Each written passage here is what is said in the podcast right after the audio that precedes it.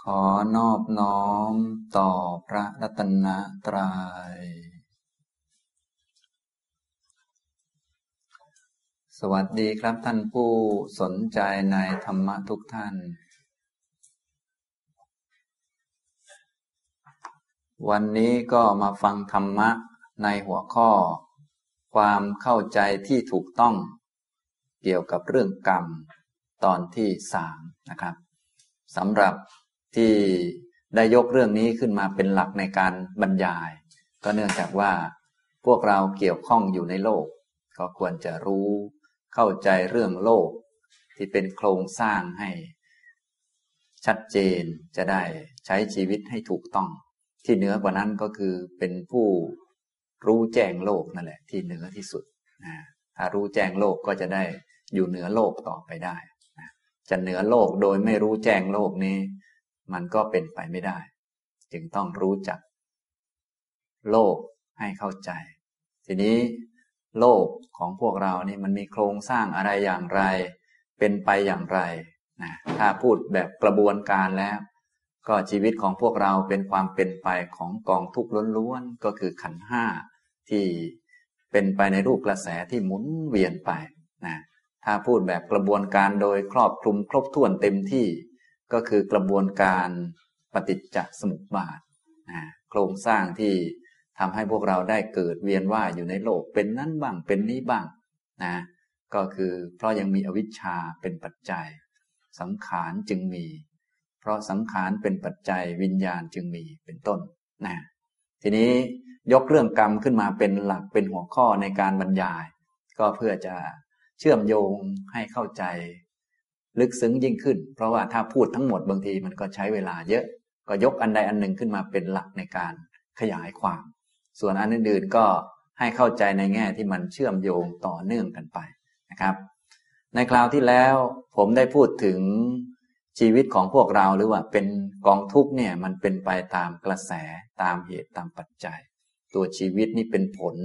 ของเหตุที่ยืดยาวต่อเนื่องกันมา ซึ่งตัวกรรมก็เป็น เหตุปัจจัยอันหนึ่งที่สำคัญ ถ้าพูดเป็นกระแสของเหตุปัจจัยเชื่อมโยงต่อกัน พูดให้ครบหมดก็ต้องพูดเป็นปฏิจจสมุปบาทที่มี 12 ธรรมะ เชื่อมโยงกัน 11 ขั้นตอนแบบที่พวกเราอาจจะเคยท่องกัน อวิชชาปัจจยาสังขารา อย่างนี้เป็นต้นนะถ้าพูดย่อๆหน่อย เพราะว่าถ้าพูดขยายมากเกินไปบางครั้ง แค่จะจำศัพท์ก็งงกันไปแล้วนะ พูดย่อๆหน่อยก็พูดเป็นวงจรของกิเลสกรรมแล้วก็วิบาก อันนี้ก็จะง่ายหน่อยทำให้พวกเรามนุษย์ธรรมดาธรรมดานี้เข้าใจได้ง่ายก่อน พอเข้าใจได้ง่ายแล้วก็ค่อยขยายละเอียดต่อไปนะถ้าพูดโดยโดยวงจรนี้ก็คือ อวิชชานี่มันเป็นกิเลสคือความหลงความไม่รู้อริยสัจนึกว่ามีตนมีของตน ความจริงตนมันไม่มี แต่ว่ามันคิดว่ามี มันหลงอยู่นั่นเองหลง รูปเวทนาสัญญาสังขารวิญญาณ หลงรูปว่าเป็นตน หลงเวทนายึดถือว่าเป็นตัวตนเป็นต้นนะความจริงมันไม่มี มันมีแต่รูปกับนาม ทีนี้คนที่ยังมีอวิชชาไม่รู้อริยสัจเนี่ย ตัวนี้ก็เป็นกิเลสตัวหลักตัวหัวหน้าเขา ในกระบวนการนะพอมีกิเลสก็เกิดกรรมก็คือสังขาร พอมีกรรมก็เกิดเป็นวิบากคือวิญญาณนามรูป สลายตนะผัสสะและก็เวทนา อันนี้ก็เป็นวงจรจากกิเลสอดีต ก่อให้เกิดกรรมอดีต และก่อให้เกิดผลปัจจุบันอันนี้เรียกว่ากรรมในอดีตเนี่ยของอดีตก็จะมีอวิชชา สังขาร อันนี้ของเก่านะสรุปง่ายๆ ของเก่านี้ก็เป็นเหมือนพื้นนิสัยสำหรับพวกเรา พวกเราก็เลยมีพื้นนิสัยที่จะหลง ถ้าปล่อยใจธรรมดาธรรมดา ขาดสติยับยั้งชั่งใจ ไม่รู้จะคิดจะนึกปั๊บจะต้องหลงทันทีนะฉะนั้นถ้าไม่อยากจะหลงก็ต้องไปฝึกสติ หรือรู้จักยับยั้งชั่งใจ ต้องมีการกระทำอะไรบางอย่าง จึงจะไม่หลง ถ้าไม่ทำอะไรเลย เช่น ไปมองดู ดูหนังดูละครหรือดูคนดูผู้หญิงผู้ชายต่างๆ ถ้าดูแบบไม่ทำอะไรเลย ไม่นึกอะไรเลย ก็จะหลงทันที เพราะว่าถือว่าเป็นพื้นนิสัยพื้นเดิมนะ ทางภาษาบาลีเขาเรียกว่า เป็นของที่สืบต่อกันมา เป็นสันตติก็คือจิตมันเกิดดับสืบเนื่องกันมา แล้วก็จิตเก่าๆนี่ล้วนมีอวิชชาเกิดประกอบนะส่วนใหญ่มันเป็นอย่างนั้น ก็เลยเป็นพื้นนิสัย หรือเรียกว่าสันดานอย่างนี้ก็ได้ แต่ว่าพอเอาคำนี้มาใช้ในทางภาษาไทยก็มักจะจะไม่ค่อยดีนะเขาก็เลยไม่ค่อยกล้าพูดกันนะแต่ที่จริงก็ว่า สันดานมันไม่ดีนั่นแหละก็คือพื้นนิสัยมันเป็นอย่างนั้น พร้อมจะหลงผิด เพราะว่าของเก่าคือมันผิดอยู่ แล้วก็ทำให้เกิดผล อันนี้ก็คือกิเลสกรรมแล้วก็ก่อให้เกิดวิบาก วิบากที่ถ้าพูดแบบองค์ของปฏิจจสมุปบาทก็คือ วิญญาณนามรูปสลายตนะอายตนะทั้งหกตาหูจมูกลิ้นกายใจ ผัสสะและเวทนาสุขทุกข์นะ สุขทุกข์ที่เราได้รับนี่ถือเป็นวิบากนะบางคนถูกด่าแล้วก็เป็นทุกข์อันนี้ก็ยังถือว่าเป็นวิบากอยู่ ก็คือเกิดจากอวิชชาของตนนั่นแหละ บางคนเขาไม่ค่อยมีวิอวิชชามากนะเขาก็ถูกด่าแล้วไม่เป็นทุกข์ก็ได้ มันแล้วแต่คนนะบางคนเจองานหนักแล้วก็ไม่ทุกข์ก็ได้ บางคนเจอนานหนักแล้วก็เป็นทุกข์เพราะว่าเวทนาสุขทุกข์เนี่ยทนไหวทนไม่ไหวเนี่ยมันเป็นแค่วิบากเท่านั้นเองนะบางคนเขา ไม่ค่อยมีสตังค์ไม่ค่อยมีเงินมากนะมีเงินร้อยสองร้อยเขาก็พออยู่ได้เรียกว่าเป็นสุขแหละแต่บางคนมีร้อยสองร้อยอย่างพวกเราเนี่ยถือว่าอัพชีวิตระดับขึ้นมาเป็นชนชั้นกลางเป็นต้นเนี่ยมีเงินร้อยสองร้อยนี่คงจะอยู่ไม่ได้ บางคนมีเป็นแสนยังอยู่ไม่ได้นะแต่ถ้าพวกชาวไร่ชาวนาหรือว่าพวกหาเช้ากินค่ำมีร้อยสองร้อยนี่รู้สึกจะอยู่ได้ไอ้อยู่ได้นี่ก็คือสุข พวกอยู่ไม่ได้ก็คือทุกข์นะว่าไปแล้ว สุขทุกข์ก็เลยเป็นวิบาก เป็นวิบากนะครับ ทีนี้พอมีวิบากที่เป็นของเก่าแล้ว คนที่ยังไม่รู้สุขไม่รู้ทุกข์ก็ยังยึดถืออยากได้ ความสุขเกลียดทุกข์เหมือนเดิม ก็เลยเกิดกิเลสตัวใหม่ คือตัณหานะพอมีตัณหาก็เกิดอุปาทาน เกิดภพอันนี้ก็พวกกิเลสใหม่ พอกิเลสใหม่คือตัณหาอุปาทานเป็นกิเลสก็เกิดภพคือกรรมอันใหม่ และก่อให้เกิดชาติชรามรณะ ซึ่งเป็นวิบากในอนาคตต่อเนื่องกันไป หมุนกันอยู่ อย่างนี้ อันนี้เรียกว่าวงจรของวัฏฏสงสาร หรือว่าการหมุนไปของกองทุกข์คือขันห้านะโดยมีกรรมนี้เป็นเงื่อนไขใหญ่เหมือนกัน เป็นเงื่อนไขใหญ่ แต่กรรมนี้ไม่ใช่ทั้งหมด เป็นแค่เงื่อนไขส่วนหนึ่ง มีทั้งกรรมฝ่ายอดีต และกรรมฝ่ายปัจจุบันนะฮะถ้าแยกอย่างนี้ก็คือ อวิชชาสังขารนี่เป็นของเก่า วิญญาณนามรูปอายตนะผัสสะและเวทนาเนี่ยเป็นผลผลในปัจจุบันแต่มาจากของเก่าที่พวกเราได้ตาหู จมูกลิ้นกายใจ ได้โครงสร้างต่างๆ ได้มีโอกาสพบเจอคนนั้นคนนี้จนเกิดสุขทุกข์ต่างๆเนี่ยถือว่าเป็นผลมาจากอดีตคำว่าอดีตในที่นี้อาจจะชาติที่แล้ว จนกระทั่งถึงเมื่อกี้นี้ เมื่อวานนี้ หรือเดือนที่แล้วก็ได้นะอันนี้ ที่เราได้สุขทุกทุกวันนี้ไม่ได้เป็นผลมาจากคนด่าคนชมอะไรต่อมีอะไร แต่เป็นผลมาจากอดีตนานมาแล้ว จนกระทั่งก่อนหน้านี้นะอย่างนี้ ฉะนั้นอยากจะรู้ว่าตัวเองทำเหตุมายังไงก็ดูจากผลก็ได้ ถ้าทำเหตุมาดีเนี่ยก็ส่วนใหญ่ก็จะมีความสุข ไม่ว่าอยู่ที่ไหนก็จะเป็นสุข อันนี้คือคนทำเหตุมาดี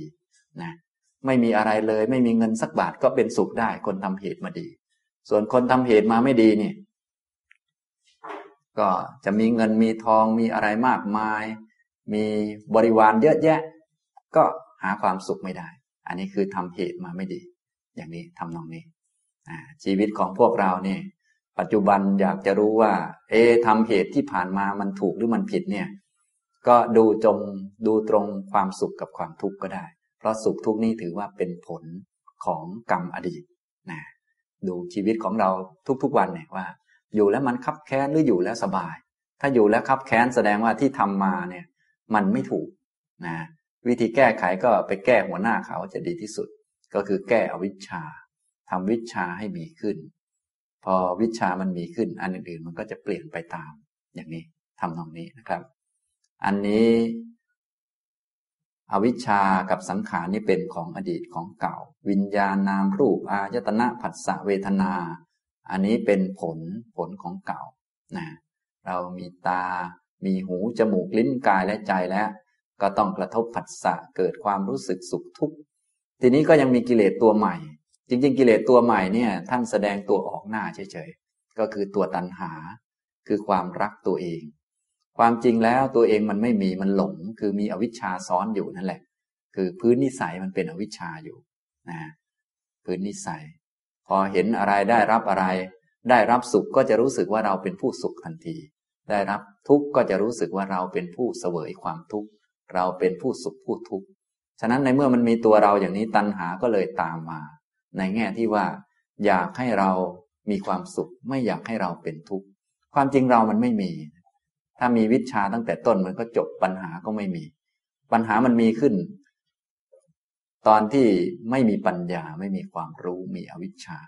พอสุขก็กลายเป็นเราสุข ก็ต้องการให้เราสุขนานๆ ซึ่งความจริงข้อเท็จจริงมันก็เป็นไปไม่ได้อีกเหมือนกัน เพราะว่าสุขมันก็เกิดจากผัสสะซึ่งไม่เที่ยงผัสสะก็เกิดจากตาหูจมูกลิ้นกายใจที่ไม่เที่ยง มันก็เลยผิดพลาดอยู่มากนะอย่างนี้ พอทุกข์ก็หลงว่าเราเป็นทุกข์ในเมื่อมีเราเป็นผู้ทุกข์ก็ต้องไม่อยากให้เราทุกข์ก็เกิดตัณหาเหมือนกันเนี่ยตัณหาก็ก่อให้เกิดอุปาทานในแง่ที่ว่าทำอย่างไรเนาะเราจะได้สุขอย่างเดียวทำยังไงเนาะเราจะไม่ต้องเป็นทุกข์มันก็เลยเกิดการกระทำที่ผิดพลาดกลายเป็นภพเป็นภพขึ้นมา ก็เกิดชาติอันใหม่ขึ้นมา ชาติชาราและมรณะนะฮะพวกเราในตอนนี้ก็เลยมีทั้ง ส่วนที่เป็นของเก่าและส่วนที่เป็นของใหม่ ปนเปกันอยู่ แต่ว่าพวกเราก็ยังมีพื้นอันเดิมก็คืออวิชชา พอทำกรรมก็กลายเป็นเราทำได้รับผลของกรรม ก็กลายเป็นเราได้รับผลทำดีชำทั่วทำถูกทำผิดก็กลายเป็นเราเป็นผู้ทำได้รับสุขทุกข์ก็เราเป็นผู้สุขเป็นผู้ทุกข์ฉะนั้นอวิชชาก็ยังมีอยู่ พอวิชามีอยู่ก็ยังวนเวียนอยู่ อย่างนี้ทำตรงนี้ อันนี้เป็นลักษณะโครงสร้างที่ครอบคลุมของเรื่องกรรม กิเลสกรรมวิบาก อันนี้พูดแบบย่อๆ ถ้าว่าโดยหลักการทางด้านชีวิตสำหรับพวกเรา ชีวิตโดยธรรมชาตินี่มันก็เป็นทุกข์มาจากอวิชชาตันหาอุปทานกรรมนี่แหละวนอยู่นะฮะทางคำสอนของพระพุทธเจ้าสอนให้เข้าใจสิ่งนี้ จะได้ตัดวงจรอันนี้ออกไปได้นะวิธีตัดวงจรก็คือ ไปทำลายอาวิชชาออกไป โดยการสร้างวิชาให้เกิดขึ้น ตัวที่สร้างวิชาให้เกิดขึ้นก็คืออริยมรรคมีองค์แปดนะเมื่อมีคำสอนของพระพุทธเจ้า วิถีชีวิตก็เลยมีอยู่สองขั้วด้วยกันขั้วเดิมก็คือขั้วที่มีอวิชชาเป็นตัวนำอันนี้ก็คือขั้วทุกข์นะถ้าคนที่ยังไม่ได้ฟังธรรมยังไม่มีปัญญาไม่มีความรู้ ไม่ได้มาเดินตามมรรคแปดคนนี้ก็จะตกอยู่ ในกระแสของอวิชชา เหมือนอยู่ในความหลงในรูต่างๆ เหมือนที่พวกเราเป็นกัน เราจะคิดนอกกรอบไม่ได้ คิดอยู่ในกรอบก็คือคิดอยู่ว่า เออ ต้องทำเพื่อเราเพื่อของเราไม่ทำเพื่อเรา เพื่อครอบครัวของเราแล้วเราจะทำเพื่อใคร ต้องทำเพื่อประเทศของเราไม่ทำเพื่อประเทศของเรา แล้วจะไปทำเพื่อใคร มันคิดได้เท่านี้แหละ อันนี้ก็คือคิดอยู่ในกรอบของอวิชชา ความจริงคือไม่ได้คิดอวิชชาเป็นคนคิดอยู่นั่นเองนะ คือเราไม่มีความสามารถพอที่จะใช้ความคิดเป็นเครื่องมือ เพื่อช่วยเหลือทั้งตัวเองและผู้อื่น เพียงแต่ช่วยเหลือเซิร์ฟตัวตนเท่านั้นเอง ซึ่งตัวตนมันไม่มีนะอันนี้ก็คือขั้วอันหนึ่งที่เป็นอวิชชานะฉะนั้นขั้วชีวิตเมื่อมีคำสอนของพระพุทธเจ้าขึ้นมาแล้วจะมีอยู่สองลักษณะ ลักษณะที่หนึ่งก็คือ ใช้ชีวิตตามอวิชชา ใช้ชีวิตตามความหลง หลงว่ามีเรามีเขามีของเราของเขา พวกนี้ก็แบบหลงนะคนโดยมากทั้งโลกนี้ก็จะหลงอยู่อย่างนี้ ยกเว้นแต่คนที่ได้มีโอกาสมาฟังธรรมเป็นลูกศิษย์ของพระพุทธเจ้า ก็จะสามารถดำเนินชีวิตได้อีกขั้วหนึ่ง อีกขั้วหนึ่งก็คือขั้วที่ดำเนินชีวิตด้วยปัญญาด้วยวิชา อันนี้ก็คือดำเนินชีวิตด้วยอริยมรรคมีองค์แปดมุ่งตรงเพื่อให้ถึงนิพพาน ไม่ให้มันเกิดทุกข์ขึ้นมา ชีวิตของพวกเราก็เลย ตอนนี้สามารถมีสองขั้วได้ขั้วที่หนึ่งก็คือ แทบไม่ต้องเลือกก็คือแบบเดิม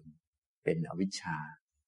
ทำให้วงจรหมุนวนไปเรื่อยๆทำเพื่อตัวตน อันนั้นเป็นวงจรของกรรมนะทำให้เกิดวิบากต่อเนื่องกันไป เพราะเริ่มต้นจากอวิชชาคือกิเลสก็ก่อให้เกิดกรรม และเกิดวิบากสุขทุกข์กันไปเรื่อยๆนะส่วนอีกขั้วหนึ่งก็คือ ขั้วที่ดำเนินชีวิตด้วยวิชาด้วยปัญญานะขั้วนี้ก็จะทำให้ไม่ต้องเกิดกรรม ไม่ต้องมีตัณหา อุปาทานไม่ต้องมีภพก็ไม่ต้องมีชาติ ไม่ต้องมีทุกข์ไม่ต้องได้เสวยสุขทุกข์เป็นการดับ ทั้งสุขทั้งทุกข์แต่กระบวนการดับนี้จะค่อย ๆ ดับไปตามลำดับ ฉะนั้นจะดับทุกข์ก่อน แล้วก็จะค่อย ๆ เข้าถึงสุขยิ่งขึ้นจนสมบูรณ์ต่อไปนะอย่างนี้ทำนองนี้ ทางพุทธเราถ้าเข้าใจก็เลยต้องเลือกอยู่ เส้นทางสายอริยมรรคมีองค์แปดไม่ใช่ไปอยู่ทางกรรม ให้มาทางสิ้นกรรม แต่การจะมาได้ก็ต้องรู้วงจรของพวกกรรมให้ละเอียด อันนี้นะครับ นี้พูดพอให้เข้าใจโครงสร้างเกี่ยวกับเรื่องกรรม เพราะว่าถ้าพวกเราฟังโดยมากก็จะไปเจาะรายละเอียดเกี่ยวกับว่ากรรมคืออะไร อันไหนเป็นกุศลกรรม อกุศลกรรมบุญบาปอยู่ตรงไหน อันนี้ก็จะ ไปเล่นกับเรื่องรายละเอียดมากเกินไปทำให้เราไม่เข้าใจโครงสร้าง ก็เลยพูดโครงสร้างให้ฟังก่อนนะฮะฉะนั้นสรุปว่าเรื่องกรรมเนี่ยเป็นสิ่งที่อยู่ภายใต้ของอวิชชา เป็นฝ่ายวัฏฏะสงสารนะฮะ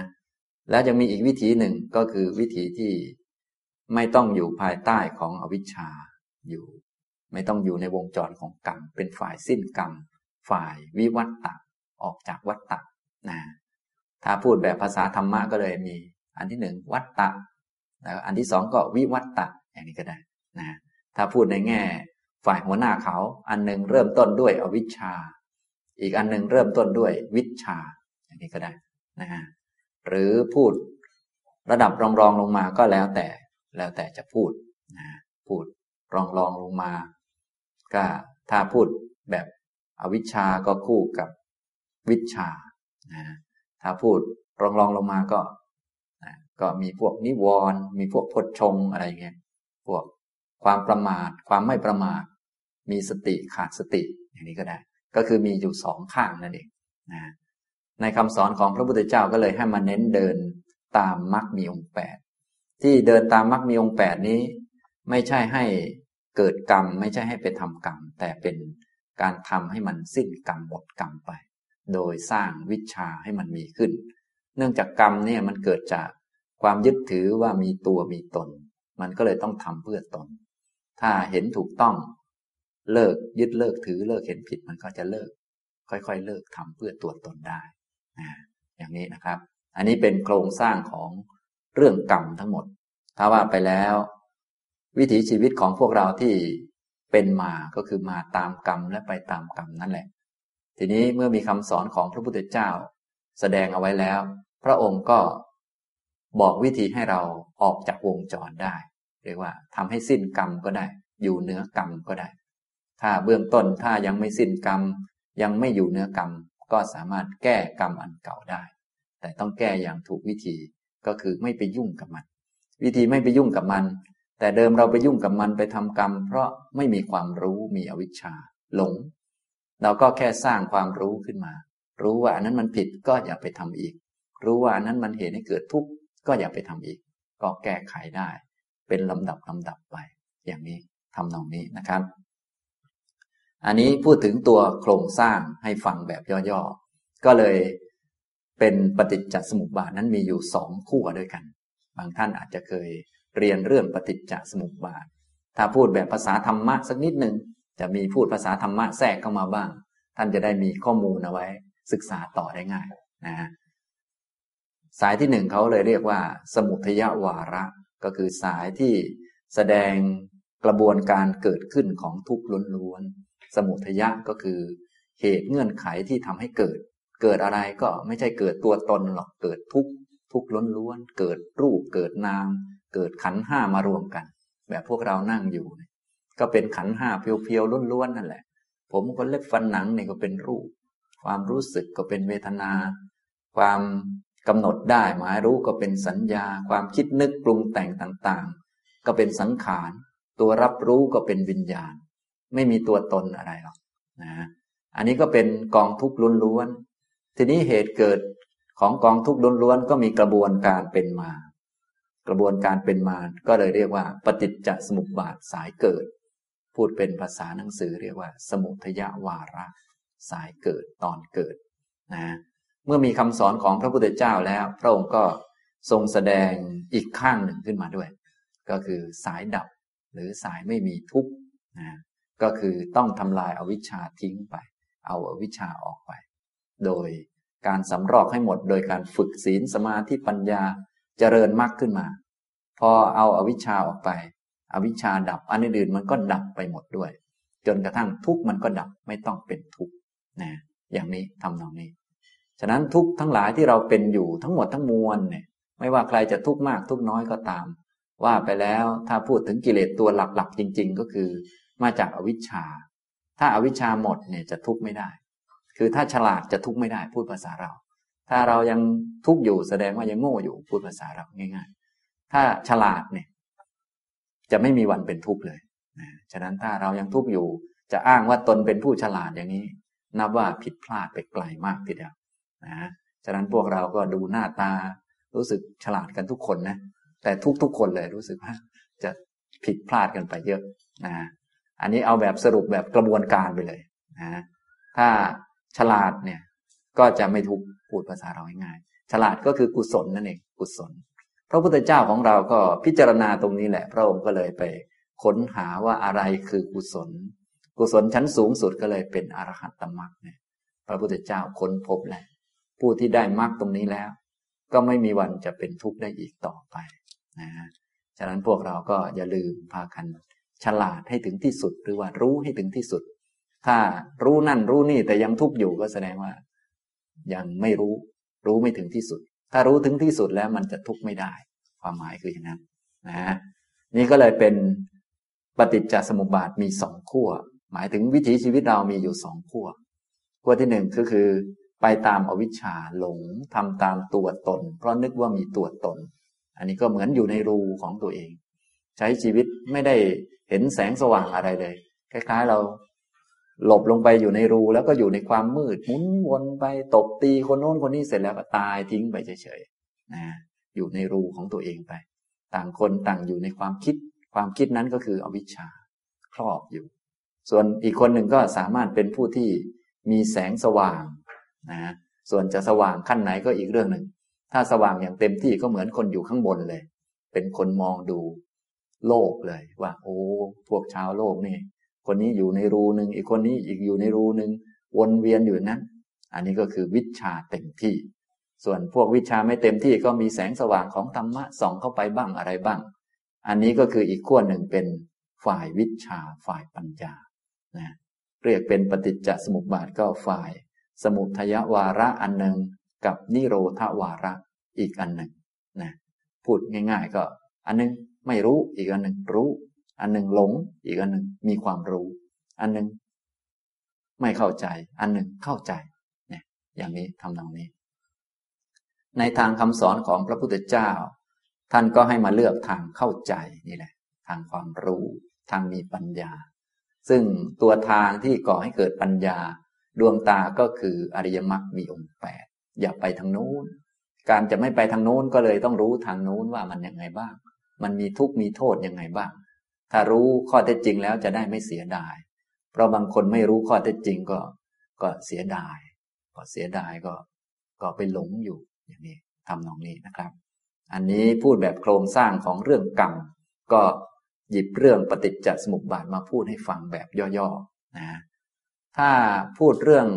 เกี่ยวกับกรรมในแบบระดับโครงสร้างเนี่ย พระพุทธเจ้าก็ทรงแสดงไว้เหมือนกัน โดยแสดงเป็นหมวดหมู่ มีหลายหมวดหมู่ด้วยกัน บางท่านอาจจะเคยฟังมาบ้าง เช่น กรรมหมวดละสี่พระองค์ก็ทรงแสดงไว้ กรรมหมวดละสี่มีอะไรบ้าง อันที่หนึ่งคือกรรมเก่าปูราณกรรมมัง กรรมเก่า กรรมโบราณสองกรรมใหม่ นวกรรมมัง นวกรรมกรรมใหม่ อันที่สามคือกรรมมนิโรธ ความดับของกรรม ความสิ้นกรรม ความไม่มีกรรมไม่เกิดกรรม อันที่สี่คือกรรมมนิโรธ คาไม่มีปฏิปทา ข้อปฏิบัติปฏิปทาที่ทำให้ถึงความสิ้นกรรมความดับกรรมนะ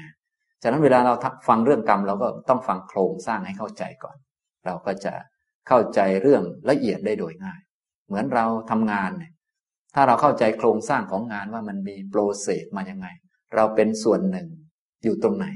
มันก็จะเข้าใจได้ง่าย แต่ถ้าเราเรียนเฉพาะงานของตัวเอง ชี้เจาะลงไปมันก็ มันก็ไม่เข้าใจ ไม่เข้าใจองค์รวม เหมือนกับการเป็นแพทย์ที่ดีก็ดีอะไรก็ดี เราก็คงจะทราบ ถ้าเฉพาะด้านมากเกินไปไปรักษาแต่ตรงนี้ เอาแต่ตรงนี้ มันก็จะกระทบกระทั่งไปจุดอื่น มันรักษาไม่ได้จริงนะแต่ถ้าจะรักษาให้หายเด็ดขาด ก็ต้องมีความเข้าใจเป็นภาพรวมเป็นองค์รวม อย่างนี้ทำนองนี้นะครับ เรื่องกรรมก็เช่นกัน การจะเข้าใจได้ดี ก็ต้องเข้าใจแบบโครงสร้างแบบองค์รวมไว้ก่อนนะผมจึงได้พูดปฏิจจสมุปบาทสองข้างว่าเป็นอย่างไร และทีนี้ถ้าพูดหมวดการแสดงเรื่องกรรมที่พระพุทธเจ้าทรงแสดงไว้ก็มีหลายหมวด ที่ผมยกตัวอย่างมาเมื่อกี้ กรรมหมวดละสี่พระพุทธเจ้าได้ตรัสรู้รู้แจ้งแทงตลอดแล้วพระองค์ก็เอามาบอกเอาไว้ กรรมหมวดละสี่มีอะไรบ้าง อันที่หนึ่งก็คือ กรรมเก่า ปุราณกรรมมัง กรรมเก่าคืออะไร กรรมเก่าก็คือพวกผลของกรรมทั้งหลาย พระองค์ก็แจกแจงให้ทราบว่า ได้แก่ตาหู จมูกลิ้นกายและใจ อันนี้เป็นกรรมเก่า อันนี้เป็นสิ่งที่เจตนาเก่าๆปรุงแต่งขึ้นมา อันนี้มันเป็นที่ตั้งของการกระทบผัสสะและก่อให้เกิดความรู้สึกฉะนั้นพวกเรานั่งๆอยู่เนี่ย ถ้าพูดถึงก็คือมีทั้งกรรมเก่าและกรรมใหม่ ตัวกรรมเก่าคือตัวไหนชี้ได้ไหม ก็ต้องชี้ได้ ก็คือ ตาหูจมูกลิ้นกายและใจที่เป็นโครงสร้างอยู่ ตาหูจมูกลิ้นกายนี่คงคงจะไม่ยาก ส่วนทางใจนี่มันมีทั้งของเก่าทั้งของใหม่ ตัวของเก่าที่เป็นผลของกรรมมาตั้งแต่อดีตมาจนถึงเมื่อวานนี้เมื่อเช้านี้ก็คือคุณภาพของจิตเราที่เมื่อกระทบอารมณ์แล้วมันจะเกิด สุขหรือเกิดทุกข์นั่นแหละนะอันนั้นตัวคุณภาพที่เป็นพื้นฐานของใจเรา อันนี้เป็นของเก่านะถ้าของเก่ามาดีบางคนกระทบของไม่ดี ใจของเขาก็ยังดีอยู่ เพราะของเก่าของดี เขาดี มีปัญญาดี ส่วนคนที่ของเก่าไม่ดีเนี่ยแม้กระทบของดีบางครั้งก็ไม่ดีก็มี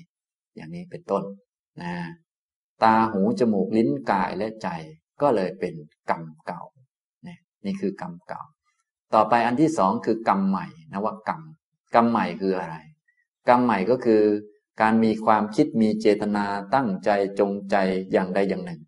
แล้วก็กระทำออกมาทางกาย ทางวาจาทางใจ อันนี้เรียกว่ากรรมใหม่นะตัวกรรมใหม่เนี่ยเกิดจากเจตนาที่จะทำความตั้งใจจงใจ เฉพาะเจาะจงที่จะทำอันใดอันหนึ่งเพื่อให้เกิดผลอย่างใดอย่างหนึ่ง ก็คือความคิด จำนงมุ่งหมายของพวกเรา จะทำอย่างใดอย่างหนึ่งนั่นเองนะแล้วก็เมื่อคิดจะทำอย่างใดอย่างหนึ่ง เจาะจงจะทำอย่างใดอย่างหนึ่ง มีจุดมุ่งหมายจะทำอย่างใดอย่างหนึ่งแล้ว ก็ก่อให้เกิดกรรมออกมาทาง กายบ้างวาจาบ้างใจบ้างกลายเป็น กายกรรม วจีกรรมมโนกรรม อันนี้คือกรรมใหม่นะฉะนั้นกรรมใหม่นี่เกิดอยู่กับใจของเรา ก็คือตัวเจตนานั่นแหละ คือความตั้งใจจงใจใหม่ ๆ ที่เกิดขึ้น ความตั้งใจจงใจนี่เกิดขึ้น เพราะว่าเรามีตาหูจมูกลิ้นกายและใจและกระทบอารมณ์ต่างๆ รับรู้เกิดความสุขทุกข์ทนไหวทนไม่ไหวก็จะมี เจตนาความตั้งใจจงใจจะทำอย่างใดอย่างหนึ่งขึ้นมา อันนี้คือกรรมใหม่นะต่อมา กรรมนิโรธกรรมนิโรธะคือความสิ้นกรรมความไม่มีกรรมนะมีกรรมเก่า มีกรรมใหม่นะพวกเราโดยทั่วไปเนี่ยจะวนอยู่กับกรรมเก่ากับกรรมใหม่ พอมีของเก่ามาแล้ว กระทบอารมณ์เกิดสุขทุกข์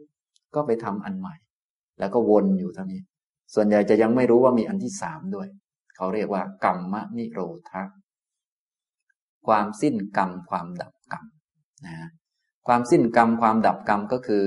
ภาวะที่ถูกต้องความหลุดความพ้น หรือว่าถูกต้องความปล่อยความวาง ไม่ต้องทำเพื่อตัวเพื่อตน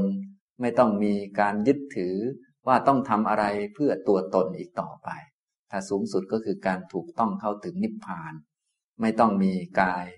ไม่ต้องมีการทำกายกรรม วจีกรรมมโนกรรม อันนี้เรียกว่า กรรมมนิโรธความดับกรรมนะแต่พวกเราโดยส่วนใหญ่ คิดอย่างนี้ไม่ได้ หรือว่ายังไม่รู้เรื่องพวกนี้ก็เลยต้องฟังไว้ก่อนว่ามันเป็นโครงสร้างอย่างนี้นะ มีเรื่องกรรมมนิโรธด้วย การจะเข้าถึงกรรมมนิโรธะ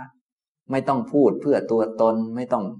ทำเพื่อตัวตน ไม่ต้องคิดเพื่อตัวตนหรือว่า ไม่ต้อง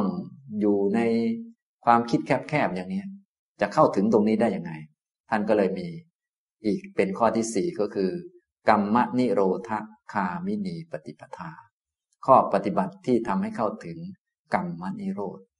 ทำให้เข้าถึงความดับกรรมก็คืออริยมรรคมีองค์แปดสัมมาทิฏฐิ สัมมาสังกัปปะ สัมมาวาจา สัมมากัมมันตะ สัมมาอาชีวะ สัมมาวายามะ สัมมาสติ สัมมาสมาธิ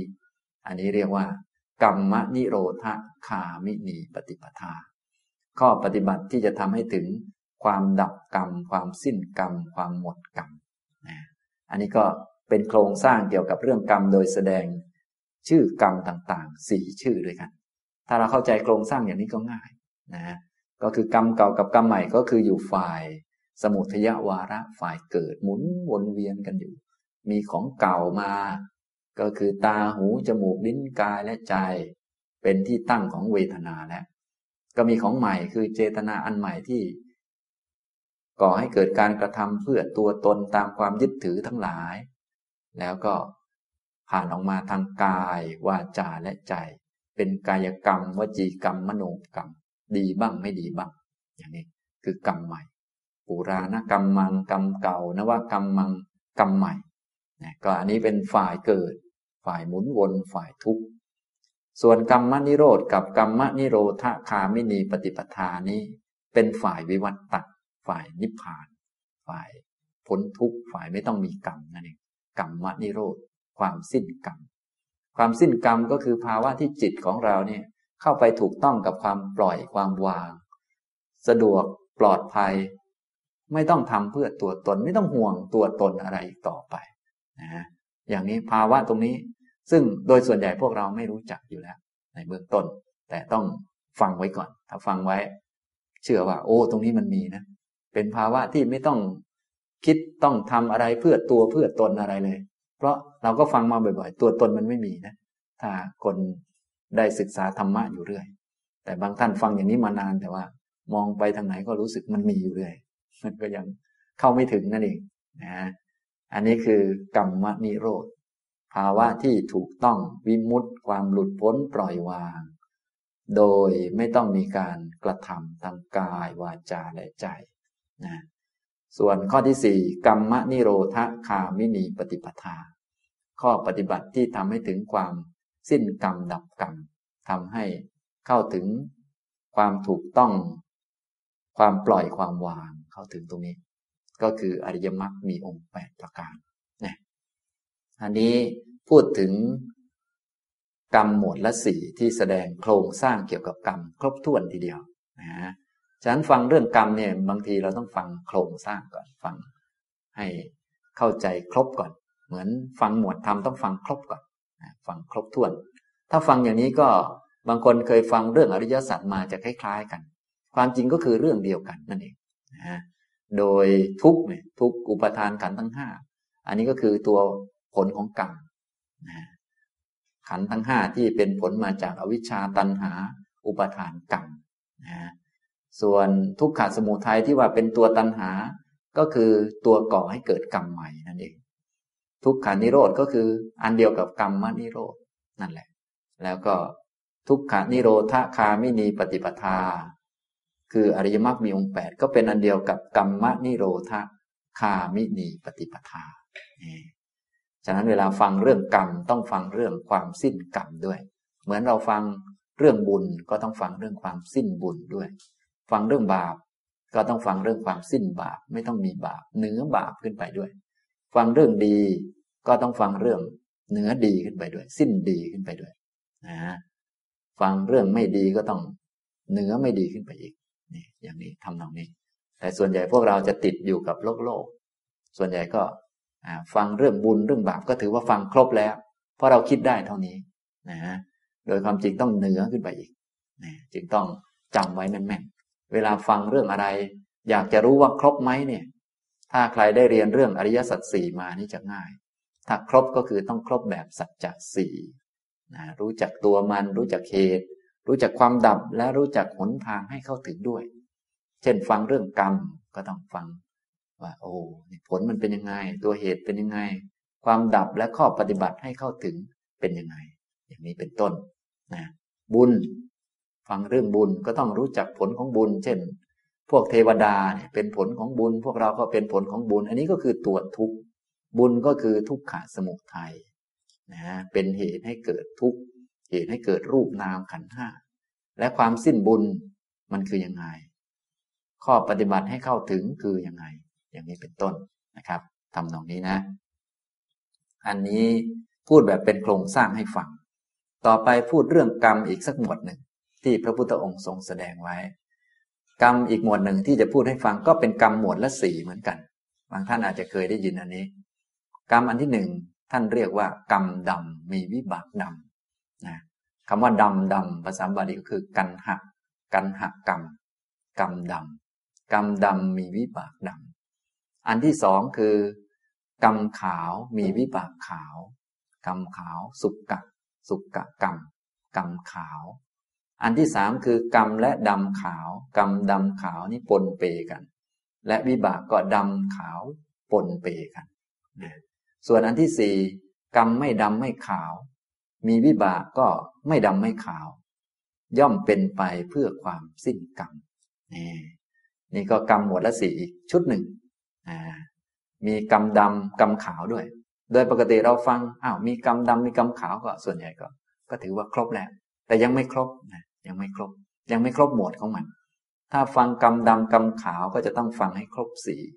อะไรบ้าง อันที่หนึ่งคือกรรมดำวิบากดำสองกรรมขาววิบากขาวสามกรรมดำขาวปนกัน วิบากดำและขาวปนกัน อันที่สี่คือกรรมไม่ดำไม่ขาว มีวิบากไม่ดำไม่ขาว เป็นไปเพื่อความสิ้นกรรม มีการกระทำเหมือนกัน แต่กระทำแล้วไม่ใช่ไม่ดี ไม่ใช่ดีด้วย แต่เป็นกรรมเหมือนกันเป็นการกระทำมีการกระทำขึ้นมา มีการฝึกการหัดอะไรเหมือนกรรมเลย แต่ว่าไม่ดำไม่ขาว และผลขึ้นมาเนี่ย มีผลเหมือนกัน แต่ผลกลับไม่ดำไม่ขาว เป็นไปเพื่อความสิ้นกรรมอย่างนี้ทำนองนี้ มีการกระทำปรากฏออกมาด้านกายวาจา เหมือนคนอื่น แต่บางคนอะคนอื่นเขาเป็นกรรมดำก็มี กรรมขาวก็มี กรรมดำขาวปนกันก็มี ส่วนอีกคน เป็นกรรมไม่ดำไม่ขาวอย่างนี้ นี่ก็ต้องรู้จักนะ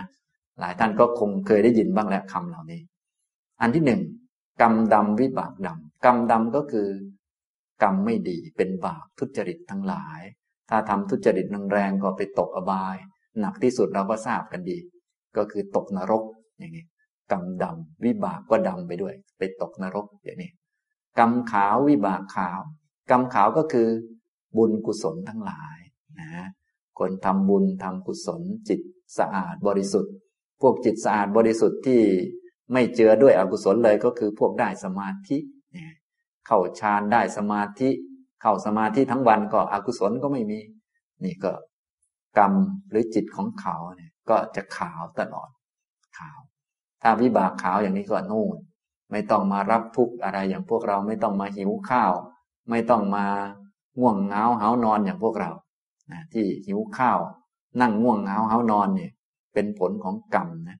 เป็นผลของกรรมถ้าพวกกรรมขาวล้วนและวิบากขาวล้วนก็นู่น พวกพรหมเนี่ยนั่งสบาย อยากนอนก็ไม่ต้องมา หนุนหมอนนุ่มๆอย่างพวกเราก็ นั่งเข้าฌานแล้วก็พักไปเลย สบายไม่ต้องมานอนพัก พวกเราเนี่ยถ้านอนไม่หลับมันพักไม่ลงเนี่ยเนี่ยทรมานแล้วเกิดต้องมานอนให้หลับนี่นะไม่ใช่เรื่องสนุกนะเนี่ยเรื่องนอนเนี่ย บางท่านยังว่า แม้นอนหลับเป็นเรื่องสนุกอยู่เลย นี่ก็นับว่าเพี้ยนมากนะบางท่านก็มาเคี้ยวขาหมูยังนึกว่าเป็นเรื่องสนุกอร่อยมาก ขาหมูร้านโน้นร้านนี้นะ ถ้าพวกพรมมามองคงจะโอ้โห มันสนุกได้ไงวะเนี่ยเคี้ยวขาชาวบ้านอยู่นี่นะพอพวกนั้นเขากินปีติกันนะเขาไม่ได้กินขาหมูนี่ ส่วนพวกเราก็ โอ้กินขาหมูก็สุดยอดของชีวิตแล้ว อย่างนี้เป็นต้น อันนี้ก็ความรู้สึกก็เกิดจากอุปาทานเท่านั้นเองไม่ใช่ของจริง ส่วนพระอริยเจ้าท่านว่าทั้งหมดแหละ ทั้งพวกมนุษย์กับพวกพรหมพวกเดียวกันแหละ เกิดตายเหมือนกัน ทุกเหมือนกัน แต่ทุกคนละระดับกัน เหมือนกับคนรวย กับคนจน ก็ทุกพอกันแหละนะอย่างนี้เป็นต้นฉะนั้นมุมมองระดับเนื้อขึ้นไปเป็นพระอริยเจ้า ท่านก็มองอย่างหนึ่ง ส่วนพวกเราก็คงมองกันได้ เท่าที่เปรียบเทียบบ้างอะไรบ้าง จากอุปทานยึดถือบ้าง จากความเคยชินบ้าง หรือจากทัศนคติของคนรอบข้างบ้างก็คงได้เท่านี้นะก็เลยต้องมีโอกาสมาฟังธรรมจะได้เข้าใจคำสอนของพระพุทธเจ้านะครับ อันนี้กรรมหมวดละสี่อันที่หนึ่งกรรมดำวิบากดำอันนี้ก็คือกรรมไม่ดีเป็นบาปทุจริตนะให้ผลหนักสุดไปตกนรก อันที่สองกรรมขาววิบากขาว กรรมขาวก็คือจิตใจดีงาม ถ้าดีงามตลอดก็พวกเข้าฌาน ไปเกิดเป็นพระพรหมสบายเลย ไม่ต้องหิวข้าวกินข้าว ไม่ต้องนอนอะไร ไม่ต้องเจ็บหลังปวดหลังกันแล้วสบายตลอดนะฮะอันที่สามก็คือกรรมดำและขาวปนเปกัน วิบากก็ดำบ้างขาวบ้างปนเปกัน ก็คืออย่างพวกเราเนี่ยนะก็เราก็คงจะทราบว่าพวกเราก็มีดำบ้างขาวบ้างคิดดีบ้างไม่ดีบ้าง วิบากก็เลยได้สุขบ้างได้ทุกข์บ้าง ในมนุษย์เราเป็นสุขติก็คือสุขเยอะหน่อย ส่วนใหญ่จะเป็นสุข ทุกข์ก็มีแซมมาบ้างเป็นเศษของกรรมเทวดาก็ส่วนใหญ่แทบทั้งหมดก็เป็นสุข แต่ทุกข์ก็มีแทรกมาบ้าง สัตว์อบายก็มีทุกข์ส่วนใหญ่ เพราะเป็นทุกขติภูมิ แต่สุขก็มีแทรกมาบ้างบางส่วน แต่ถ้าเป็นนรกแล้วก็ ทุกข์ล้วนอย่างเดียวร้อยเปอร์เซ็นต์เลย จะสุขแทรกเข้าไปนี้ไม่ได้ ยกเว้นแต่มีพระพุทธเจ้าอุบัติขึ้นมาสักองค์หนึ่งมีแสงสว่างส่องเข้าไปบ้าง ได้หยุดเจ็บปวดอยู่แวบหนึ่งเท่านั้นเองนะนอกนั้นแล้วก็ทุกตลอดนะอย่างนี้ ถ้าพวกพรหมก็มีปราโมทปีติอิ่มอยู่ตลอด นั้นก็ขาววิบากขาว ส่วนพวกเรานี้ก็อยู่ดำและขาวปนกัน วิบากดำและขาวปนกัน แต่ยังมีอันที่สี่ด้วย อันที่สี่ก็คือกรรมไม่ดำไม่ขาว มีวิบากไม่ดำไม่ขาวเป็นไปเพื่อความสิ้นกรรม อันนี้ก็คืออริยมรรคมีองค์แปดหรือข้อปฏิบัติอื่น ๆ ที่อยู่ในหลักของอริยมรรคมีองค์แปดเช่นพวดชงเจ็ดเป็นต้น นี่ก็คือผู้ปฏิบัติที่รู้จักว่าโลกมันเป็นทุกข์และต้องการไปนิพพานก็มาปฏิบัติ ผู้ปฏิบัตินี้ก็ทำออกมาด้านกายบ้าง ด้านวาจาบ้าง ด้านความคิดบ้างเหมือนคนทำกรรมทั่วไป ทำบุญเหมือนคนทั่วไป แต่บุญที่เขาทำไม่เป็นบุญนะอ้าวทำไมมันเป็นบุญ เพราะมันเป็นเรื่องของมรรคแล้วเป็นเรื่องสนับสนุนเพื่อไปทางนิพพานนะเขาก็เลยตั้งชื่ออีกอันหนึ่งขึ้นมา พระพุทธเจ้าของเราก็ตั้งอีกชื่อหนึ่งขึ้นมา เรียกว่ากรรมไม่ดำไม่ขาว เป็นกรรมเหมือนกัน แต่มันไม่ดำและไม่ขาว มีวิบากก็คือความสุขสะอาดปลอดโปร่งแต่เป็นสุขที่ไม่เจือความทุกข์ไม่เหมือนกับ กรรมดำขาว ถ้ากรรมขาวเดี๋ยวก็มีดำปนเปกันมา สุขเดี๋ยวก็เจือด้วยทุกข์เดี๋ยวก็ยึดมั่นถือมั่นนะแต่อันนี้เป็นกรรมไม่ดำไม่ขาว มีวิบากก็ไม่ดำไม่ขาว มีความสุขเหมือนกัน ไม่ทุกข์เหมือนกัน แต่ว่าไม่เหมือนคนอื่นเขาเพราะว่ามันไม่ได้เป็นไปเพื่อความยึดความถืออะไร เป็นไปเพื่อความสิ้นกรรมนี่ท่านจึงได้ชื่อว่า ให้ชื่อว่า กรรมไม่ดำไม่ขาว มีวิบากไม่ดำไม่ขาว เป็นไปเพื่อความสิ้นกรรม อันนี้ก็คือมรรคแปดนั่นเอง ถ้าพูดกรรมหมวดละสี่ในอันนี้ กรรมดำวิบากดำกรรมขาววิบากขาว กรรมดำขาวปนกัน วิบากดำขาวปนกัน อันนี้ก็อยู่ฝ่ายวัตตะสามชื่อนะส่วนอันที่สี่ กรรมไม่ดำไม่ขาวมีวิบากไม่ดำไม่ขาวเป็นไปเพื่อความสิ้นกรรม อันนี้อยู่ฝ่ายวิวัตตะ ฝ่ายนิโรธาเนี่ยก็แยกเป็นสองข้างอย่างนี้นะทำตรงนี้นะครับ ฉะนั้นในวันนี้มาพูดความเข้าใจที่ถูกต้องเรื่องกรรม ก็พูดในแบบที่เป็นโครงสร้างกว้างๆ โดยยกปฏิจจสมุปบาทมา แสดงให้ฟังสองข้าง เป็นพื้นก่อน ต่อมาก็แสดงกรรมหมวดละสี่สองหมวดด้วยกัน หมวดที่หนึ่งก็คือ กรรมเก่ากรรมใหม่ ความสิ้นกรรมดับกรรม และข้อปฏิบัติให้ถึงความสิ้นกรรมหมวดที่สองกรรมดำวิบากดำกรรมขาววิบากขาว กรรมดำขาวปนกันวิบังวิบากดำขาวปนกัน และ กรรมไม่ดำไม่ขาว มีวิบากไม่ดำไม่ขาว เป็นไปเพื่อความสิ้นกรรมอย่างนี้ อฟังอย่างนี้แล้วเราก็จะได้พอเข้าใจว่าโอ้มันมีอยู่สองขั้วสองลักษณะด้วยกัน ถ้าพูดแบบกว้างๆนะฝ่ายหนึ่งฝ่ายอวิชชา เป็นไปเพื่อเกิดทุกข์เกิดกรรมวนเวียน อีกฝ่ายหนึ่งเป็นฝ่ายทำลายอวิชชาทำวิชาให้เกิดขึ้นทำให้ถึงความสิ้นกรรม สิ้นทุกข์ต่อไปนะครับ เอาละบรรยายในวันนี้ก็พอสมควรแก่เวลาเท่านี้นะครับ อนุโมทนาทุกท่านนะครับ